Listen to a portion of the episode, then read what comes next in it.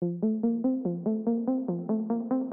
in both Matthew chapter 2 verses 1 through 12 and Luke chapter 2 verses 8 through 20, we see God can work through anyone to advance his kingdom.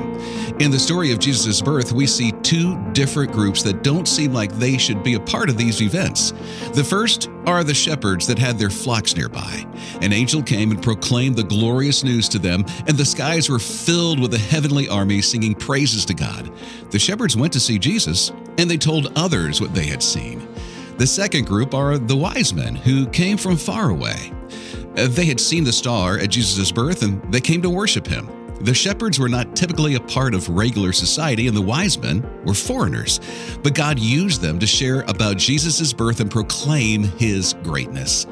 Welcome to the Brookwood Church Sunday Message Podcast. In today's episode, we continue the series, Jesus at the Center of Christmas.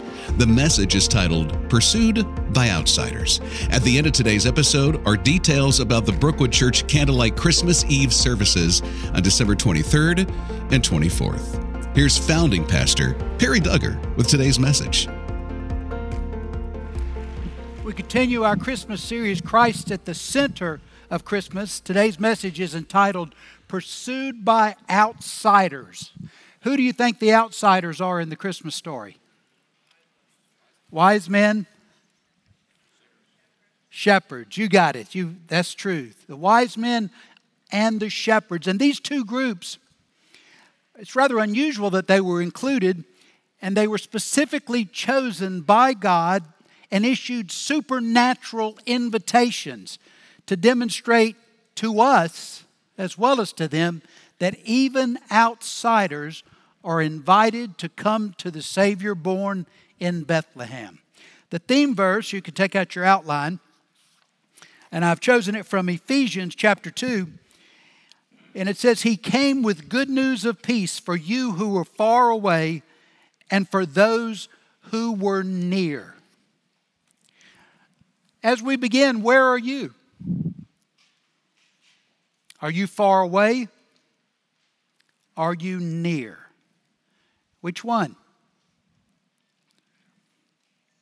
These outsiders included first the wise men who were from far away. They're found in Matthew chapter 2. In this Bible available here is page 772. I begin at verse 1, Matthew chapter 2. Jesus was born in Bethlehem in Judea during the reign of King Herod. About that time, some wise men from eastern lands arrived in Jerusalem asking, Where is the newborn king of the Jews?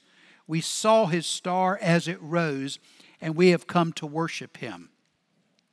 Now, the word worship is an unusual one. I thought, did they come knowing that he was the Savior? Did they just come looking for a king? The word worship literally means to prostrate oneself, to show reverence, to adore. So it may not be an expression of faith, but it certainly is a, an expression of respect. The Bible doesn't provide much information about these wise men. The Greek word is more literally translated or transliterated magi, and many of your translations use the word magi. It's almost certain that they were not kings. They likely served kings. They were probably advisors to kings because they were scholars and scientists and also sorcerers. The word translated magi from the Greek can also be translated sorcerer. So these wise men provided counsel to rulers on matters of religion, science, medicine, mathematics, and even law. But they also interpreted dreams and they divined wisdom using occult magic. Now, we don't know how many there were. Do any of you know? How many do you have at home? Wonder why there's three. It's because of three gifts, of course. But we have no idea, and there likely were many more than three. But the three gifts certainly don't prove how many givers there were. Now, the Magi from eastern lands might have traveled from Arabia. Some scholars make an argument for Arabia, but it could have been Asia or India or even China. But most likely, in my opinion, is that it was either from the land of the Medes and Persians, which today would be what?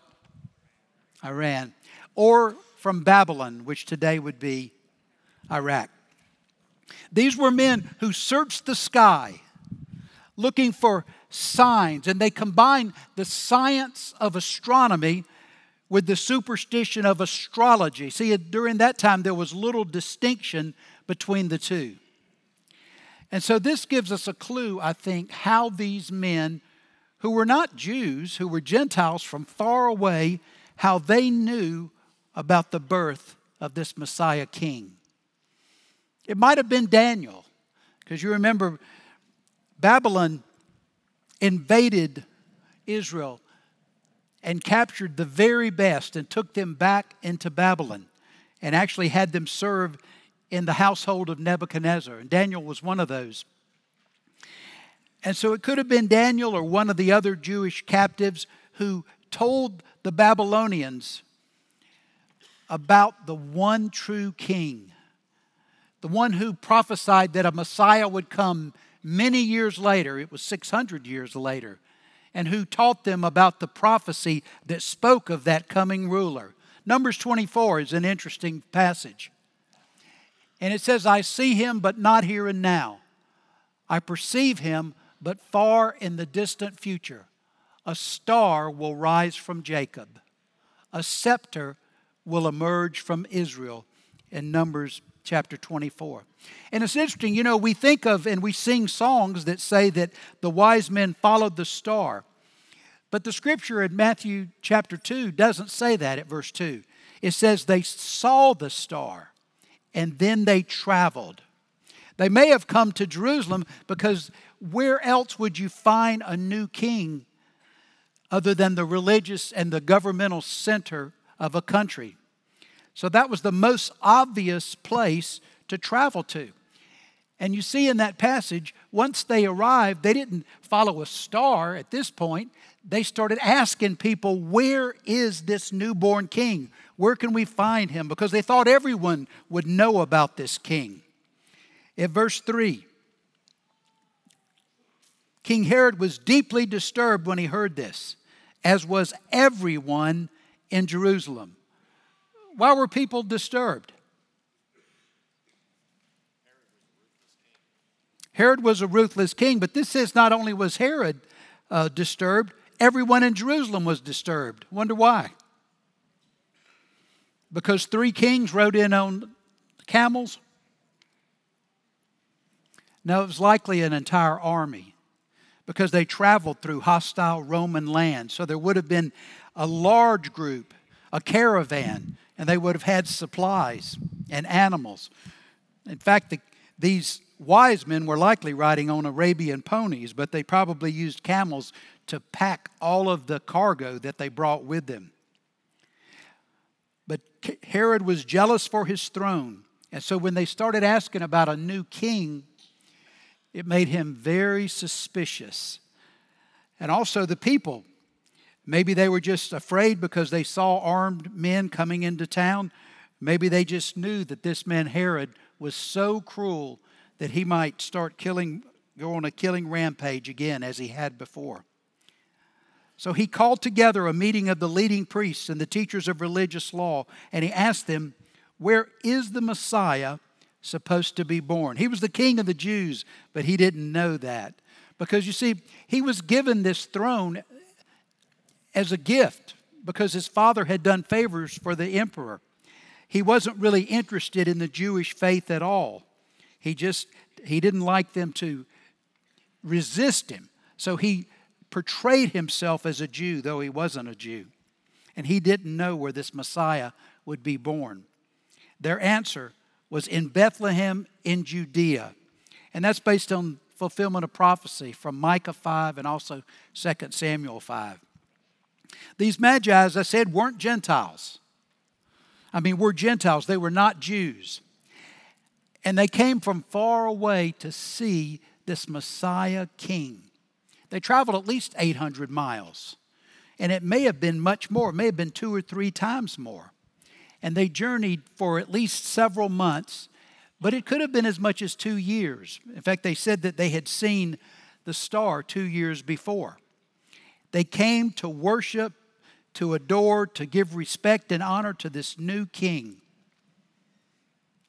But I wonder how they viewed him. I wonder if they viewed him only as another human ruler. They were scholars, they pursued learning, they liked new experiences, but they already served a king in a distant land.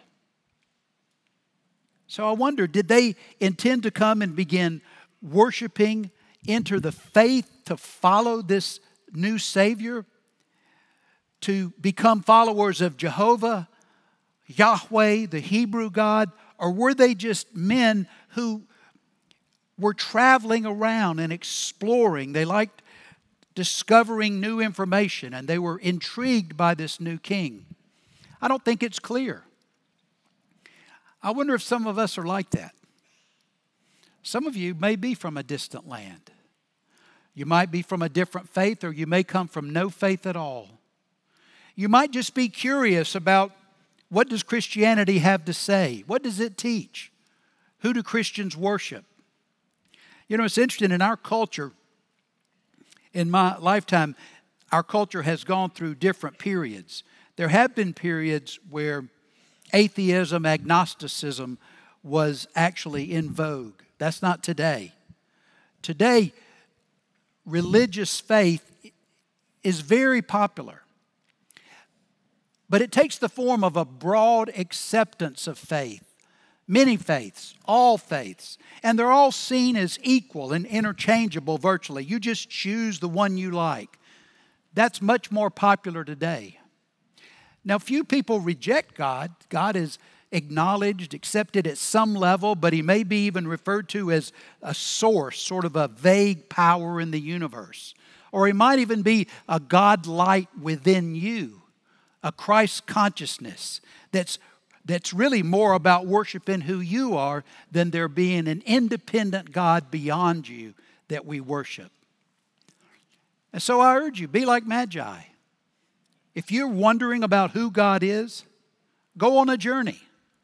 Expend some effort to discover who God is. And the way you learn who God is is not by reading social media. What do people on Facebook say? What about YouTube or TikTok? That's not where you find it. You find it in God's Word. And ask God Himself who He is. Because what matters is not who I say He is, it's who He says He is. Because if He's God, He's not a projection of my opinions or my mind. He's independent of me, and I'm called to worship Him. Gather information, study, ask people who seem to know something about God, purchase resources. Our bookstore has probably a dozen different apologetics books. And the word apologetics, apology means an argument for. And there are many different subjects that are, that are considered. Creation is one, inspiration of Scripture. What about difficulties in the Bible? There are many, many different books that you can buy and really study to discover who God is, who God says He is. And most important, ask God to show Him, to show you Himself. Because faith, you see, comes in an experience, a personal encounter with God Himself. Are there any magi among us? Are there any wise men or wise women who are pursuing the king that was born in Bethlehem? Another group of outsiders were shepherds. And they were shepherds who came from nearby. We turn to Luke chapter 2. Verse 8 That night there were shepherds staying in the fields nearby. You know what we learned from that? That Jesus wasn't likely born in the winter. He was much more likely born in the spring when it was warm and shepherds were out in the fields with their sheep. You say, well, why do we worship or why do we recognize Christmas as being in December? Well, it's probably the Christianization of a Roman holiday called Saturnalia, which was uh, which occurred in December the shortest day of the year, December 21st. Suddenly, an angel of the Lord appeared among them, and the radiance of the Lord's glory surrounded them, and they were terrified. What were they scared about? What do you think? What's that? Seeing light at night, yes. Or just the appearance of angels. But certainly those would have been frightening things. But the angel reassured them. Don't be afraid, he said. I bring you good news that will bring great joy to all people. The Savior, yes, the Messiah, the Lord, has been born today in Bethlehem, the city of David. And you will recognize him by this sign. You will find a baby wrapped snugly in strips of cloth, lying in a manger. You know, we can understand why an angel appeared to Mary and then another appeared to Joseph in a dream. They were the parents of the Savior who was going to be born in such an unusual way. They would have a lot of questions. But why shepherds? Well, these shepherds were Jewish, but they weren't righteous. They weren't even religious. Their work with animals, with sheep in particular, made them ceremonially unclean, so they weren't allowed to attend the synagogue to hear the scriptures read.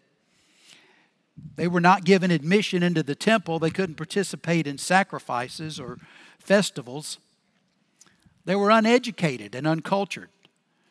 They were disdained as the lowest class in their society, and they were treated with much contempt by virtually everyone.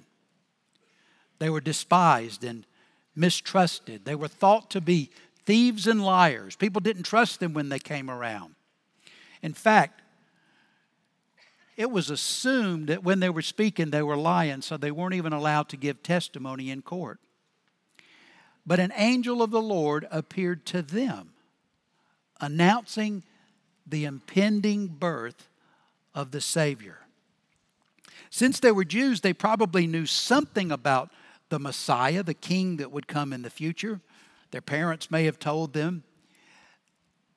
But they certainly would have doubted whether a Messiah king, who they thought would actually take over the throne, would accept them or that they would benefit in any way from this king. These were men who were avoided by anyone of importance. And yet, they were accepted by a large group of angels. Verse 13.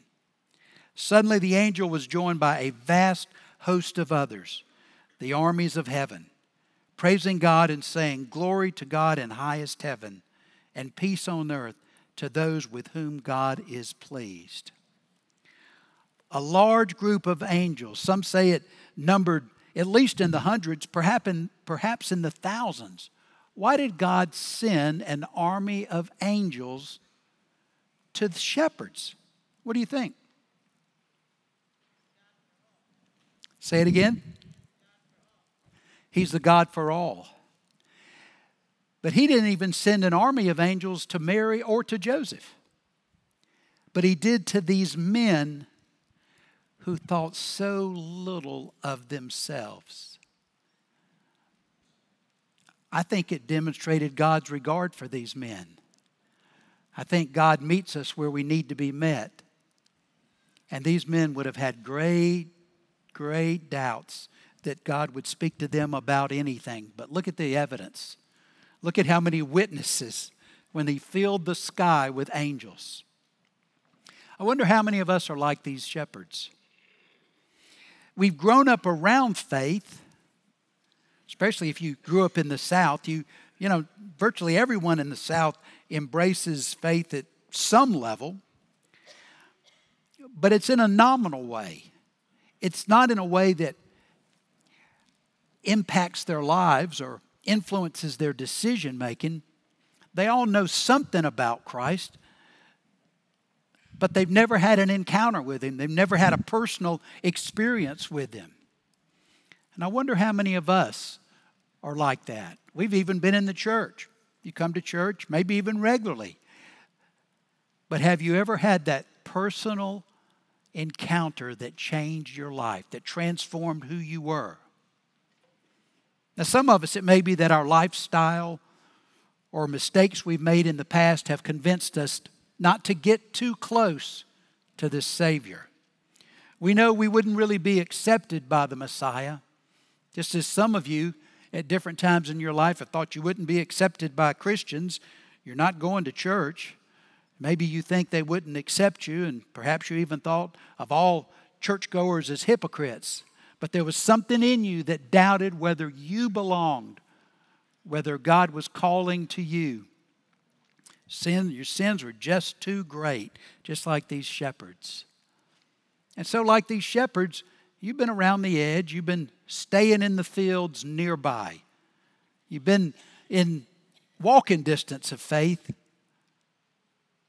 but you've never had your life transformed. You've never come in to be accepted, to be included in God's kingdom. These outsiders, you see, they became seekers who were willing to search. And that was a commonality of both of them. They had to both do some traveling.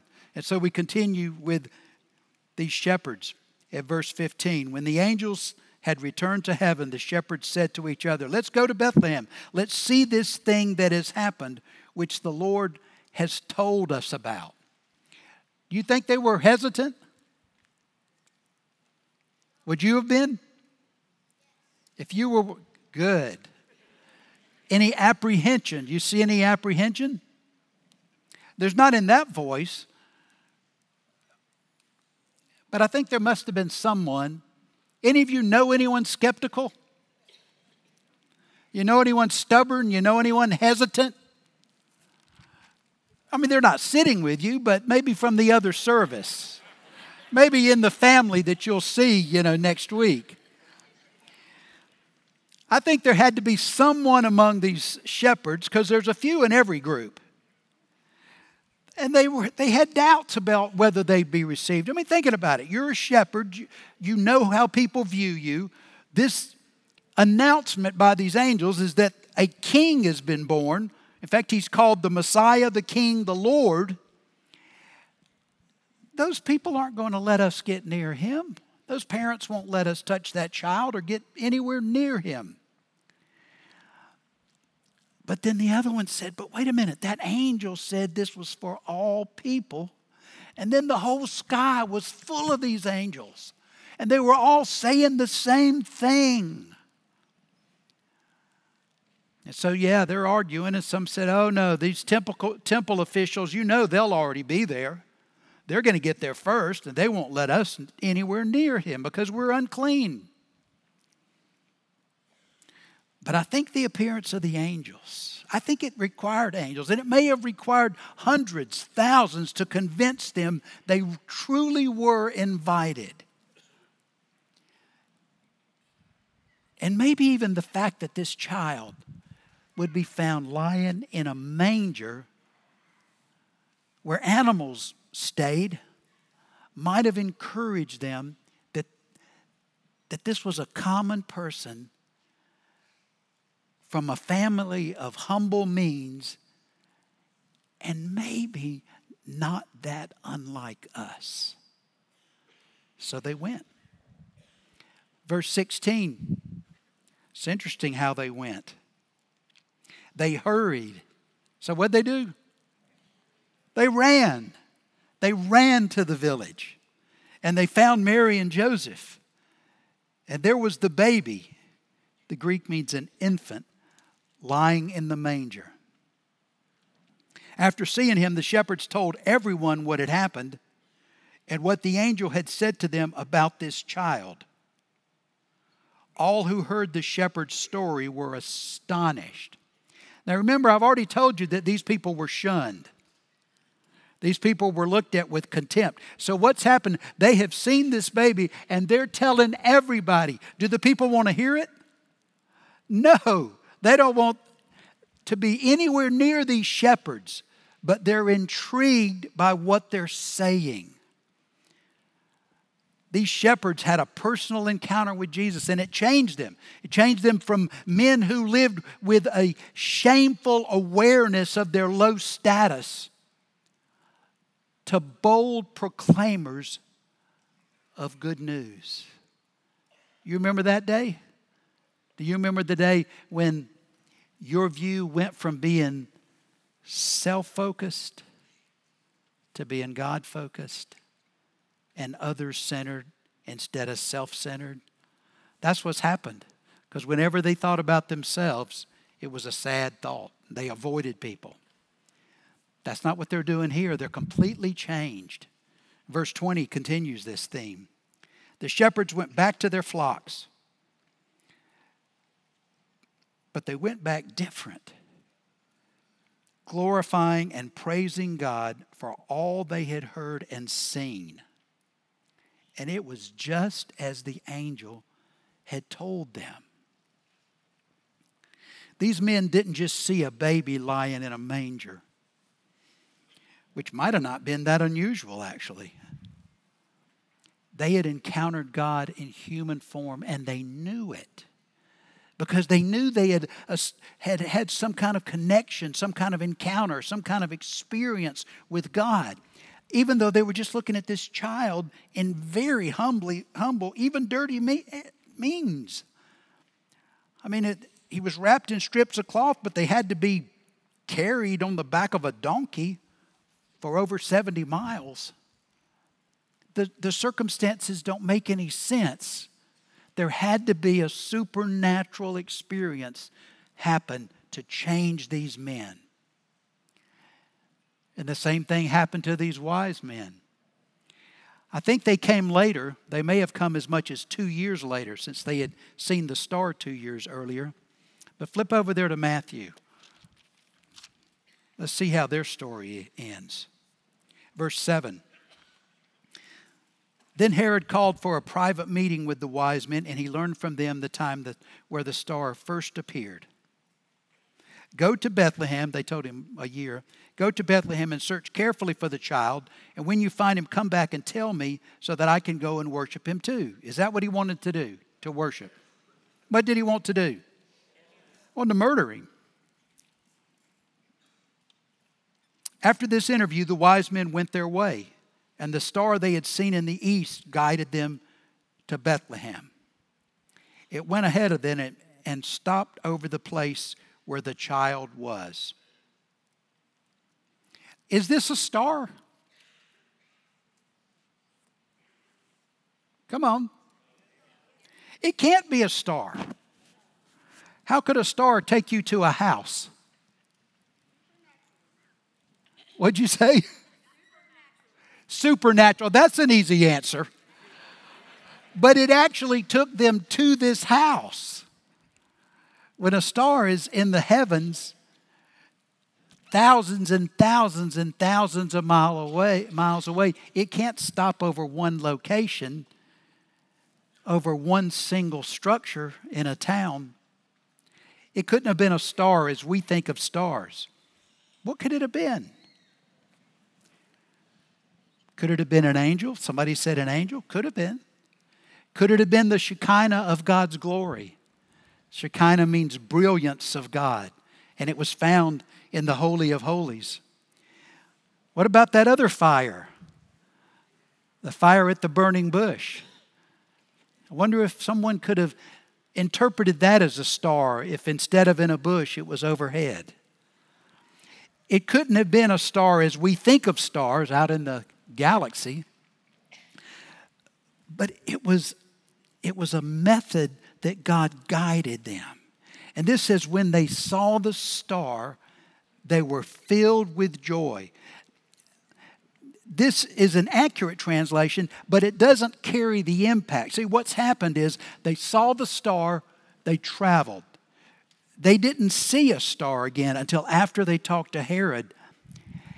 And then they were filled with joy, but a more accurate Greek translation would be they rejoiced exceedingly with great joy. There's numerous superlatives. So, in other words, they were overwhelmed with excitement. Apparently, the star had disappeared. And when it reappeared, they did follow it to Jesus. Verse 11. They entered the house, not a stable, though the, the stable could have been a part of a house, but we don't know if he's he's certainly not in the same part of the house, and he might be in a different house now. And they saw the child, a different Greek word, not an infant. This is a small child, like a toddler now, with his mother Mary, and they bowed down and worshiped him. Then they opened their treasure chests and gave him gifts of gold, frankincense, and myrrh. So it appears that they came later. That's why when we had our nativity set out, we would put the, the kings on the other side of the room because they didn't arrive at the birth of Jesus. They showed up later. And they saw a small child, not an infant, in a house, not in a manger in an animal stall, which confirms that they arrived sometime after Jesus' birth. But the interesting thing is that these, these were prominent men. These were men who advised kings. They were in the throne room. They were much respected. They were affluent. They were men of learning and influence. And they were worshiping a child born into poverty. It would require revelation from God to convince these magi that this child was the Messiah because nothing about his appearance or circumstances would indicate he was anything special. Certainly not a king. But something happened, and we see it in verse 12. When it was time to leave, they returned to their own country by another route. For God had warned them in a dream not to return to Herod. Now, these were men who obeyed kings. They served kings, they recognized king's authority, they also knew of king's wrath. And yet, here, what we see is a change of allegiance. And they're following God's direction, delivered to them supernaturally in a dream and ignoring Herod's instruction. All of us have been outsiders. And God calls outsiders from far away and He calls outsiders from nearby to come and see His Son, the Messiah King, the one who came to earth for us. And it's interesting that God used the star to call astronomers. And He used an animal feeding trough when He invited shepherds.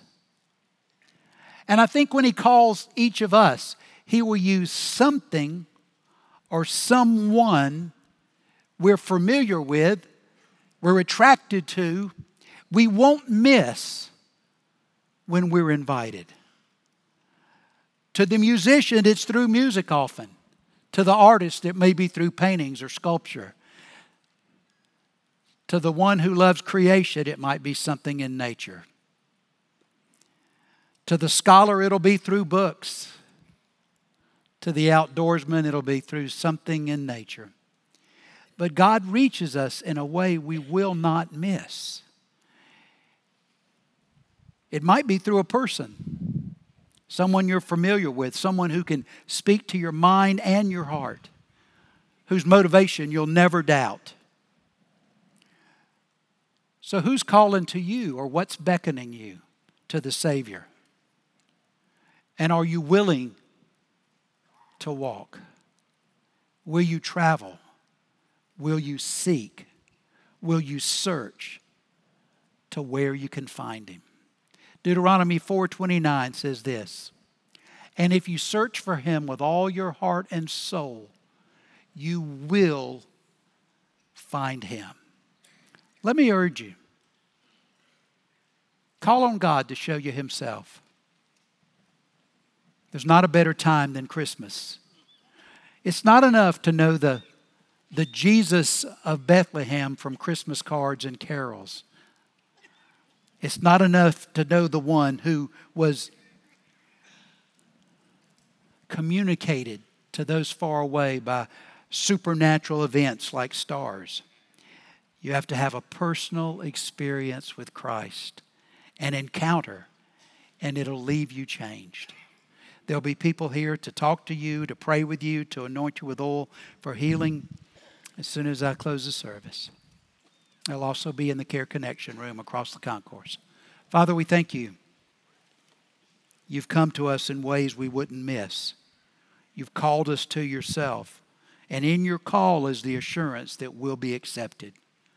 Lord, I pray that this Christmas might be a time of coming for many in this room right now. A time when they experience, experience you truly and they're changed, they're transformed. In Christ's name, amen. We are grateful for you joining us for the Brookwood Church Sunday Message Podcast. We hope you'll join us for one of our three Candlelight Christmas Eve services on Saturday, December 23rd at 5 p.m., and on Sunday, Christmas Eve at both 9 and 11. Brookwood Kids is available for children ages birth through two. Special friends and overflow venues will meet upstairs. Please plan to arrive early. There is a daily devotional companion for the Jesus at the Center of Christmas series. This will help you spend time with God every day. You can find the daily devotional at the church after the Sunday services and on the Brookwood Church app. And on the app, you'll notice that you can now share the day's devotion you're reading with your friends and family through text messaging, email, or your social media. We'll see you next week. Merry Christmas.